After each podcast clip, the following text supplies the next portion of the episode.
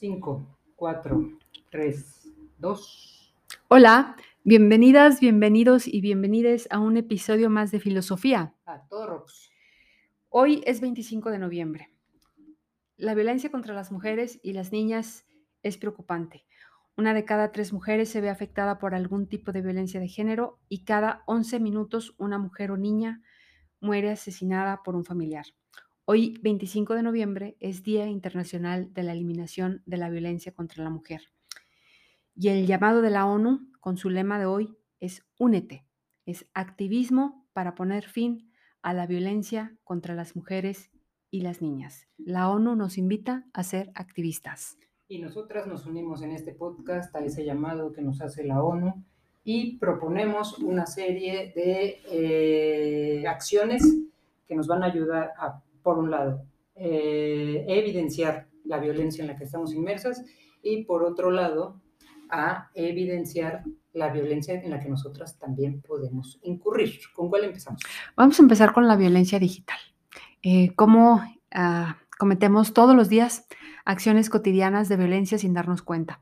Y una es, por ejemplo, a través de mensajes, cómo compartimos mensajes este, de WhatsApp que pueden ser violentos hacia nuestra pareja, al, por ejemplo, a, o a alguien muy cercano, a un familiar. Queremos saber dónde está, con quién está, qué está haciendo. Tratamos de todo el tiempo estar enterados con esta falsa idea de protegerla, ¿no? O protegerlo, ¿no? Otra sería también, por ejemplo, a través de memes, ¿no? Cuando tratamos de hacernos muy chistosos y compartimos memes, pero son memes que pueden ser muy ofensivos, que llevan esa jiribilla, esa, esa ironía que no es ironía, que ya es ofensiva hacia otras mujeres o, incluso hacia, o hacia otros hombres, ¿no? Esa, esa violencia que ejercemos cotidianamente. Y bueno, también otra que incluso es ya delito, eh, la ley Olimpia, que es esto de compartir fotografías en, situaciones íntimas de una pareja, de, una, y generalmente de una mujer, ¿no? Cuando ya se terminó la relación, es un, afán de compartir sus fotografías, pues para burlarse de ella, para hacerla quedar mal, para hacerla sentir eh, culpable, para que todos em, se burlen de, la persona, ¿no? Eh, bueno, son tres situaciones de violencia digital muy cotidiana, ¿no? Que hacemos y que no nos damos cuenta. Siguiendo con esta línea eh, de la pareja, eh, otra violencia que tiene que ver con lo digital es revisar el celular ah, de nuestras parejas. Eh, y lo mismo aplica para las redes sociales. Ay, pásame tu clave de, internet para, ¿no? Porque, porque no tengo la mía aquí a la mano y quiero mandar un mail y ya con esa clave se meten a, a Facebook, Twitter, correos eso es un, otro tipo de violencia digital que se da en la pareja. Otro tipo de violencia que se puede dar en la pareja, que no tiene que ver con lo digital, tiene que ver precisamente con la violencia verbal. Eh, cuando dices, es que no lo pensaste, es que eres tal o es que eres tal, pues estamos cometiendo violencia. Otro tipo de violencia que no es tan claro porque eh, pensamos que al momento en que tienen celos de nosotras es una forma de eh, demostrar su amor, pues no, es violencia. Se claro. la pareja es un tipo de violencia. Evidentemente, golpear a la pareja es la, violencia. Minimizar a la pareja es eh, otro tipo de violencia. No respetar sus gustos, sus intereses, sus, actividades, sus espacios propios es otro tipo de violencia en la pareja. Y bueno, también vamos a hablar, además de la pareja, de la violencia en la familia, ¿no? Y aquí, bueno, hay miles de ejemplos, pero vamos a enfocarnos en unos tres o cuatro que a lo mejor no son tan notorios. Por ejemplo, en esta parte de que, pues, la, la mamá, la mamá no es eh, una empleada doméstica, su trabajo no es estar haciendo la tarea de todos, no es estar recogiendo la ropa de todas, el resto de la familia y además irse a trabajar, ¿no? Hacer la comida, este, andar corriendo, ser chofer. O sea, una mamá no puede ser chofer, una, la, mujer de la casa la, no puede estar eh, ocupándose de la agenda de todos los demás sin tener en consideración su agenda propia y que los demás integrantes de la familia no observen eso ni, lo tomen en cuenta. Esa es una violencia, esas son violencias del, mismo círculo familiar eh, que pareciera que son naturales, pero no lo son. O sea, que son acciones naturales del, de la dinámica familiar y no lo son. Sí, ahí quizás es importante decir que, ni el marido ni los hijos apoyan a la mamá en el trabajo. claro, es tarea de todos, ahí no hay de que... la casa es de todos. Yo te apoyo con la limpieza, no. Ahí está el comercial de, el comercial de, de, las galletas Marías, donde lo dice muy claramente, por eso me gusta mucho ese comercial, además de que me gustan mucho las galletas Marías. ¿Cuál es ese comercial? Pues ahí dicen, ay, nosotros te vamos a apoyar. Ah. Y, y dice, no, la casa es de todos y la responsabilidad es de todos. Viva las galletas Marías. y bueno, otro, otro tipo de, momentos violentos en la familia es, por ejemplo, cuando se tienen que elegir los juguetes, ¿no? De niñas y niños. Desde ahí, desde que se tiene que decidir que un juguete es para un niño o un juguete es para niña, ya estamos hablando de, una violencia, ¿no? Y ya estamos hablando de eh, separar a los géneros, cuando esto no tiene que ser así. Y lo mismo en los deportes. Cuando un niño o una niña tiene que elegir deportes, ah, es que... Con base en su género. Con base en su género, es que si es niña, pues no, no va a jugar fútbol, afortunadamente, o tal cuando, afortunadamente esto ya está cambiando. Y lo mismo en el caso de los niños, cómo un niño va a, a entrar a clases de baile o de ballet, ¿no? O sea, ¿cómo? afortunadamente, repito, esto ya va cambiando, pero sí seguimos inmersos en este tipo de acciones que luego tienen consecuencias en, estas, en estos mundos violentos, ¿no? Y en estas eh, discriminaciones, ¿no? Hacia, hacia las mujeres. Sí, y otro quizá que sumaría a, la familia es eh, celebrar los triunfos indistintamente del género del hijo, hija, hije. Eh, cada quien hace su mayor esfuerzo por lograr algo. Ah, claro, o sea, una violencia sería no celebrar indistintamente, sino celebrar más el del hijo, que el, de la hija. Cuando hay una tarea fundamental es que los papás tengan claro. Sí. Claro. Y esto evidentemente en redes, porque ahora las celebraciones, todas las celebraciones se llevan a redes sociales. Entonces, a lo mejor se, hay un sesgo de decir, ay, voy a subir más las fotos, un sesgo inconsciente de inconsciente. más las fotos del niño que de la niña, de los logros del niño que de, que, de la niña. Entonces, ahí también se está generando una, una, una violencia e incluso una, una violencia discriminatoria eh, identidad sexogenérica contra las mujeres. Claro, y ahora pasemos por último, a pues la violencia en el trabajo, la violencia laboral, esa tan llevada y traída este, violencia.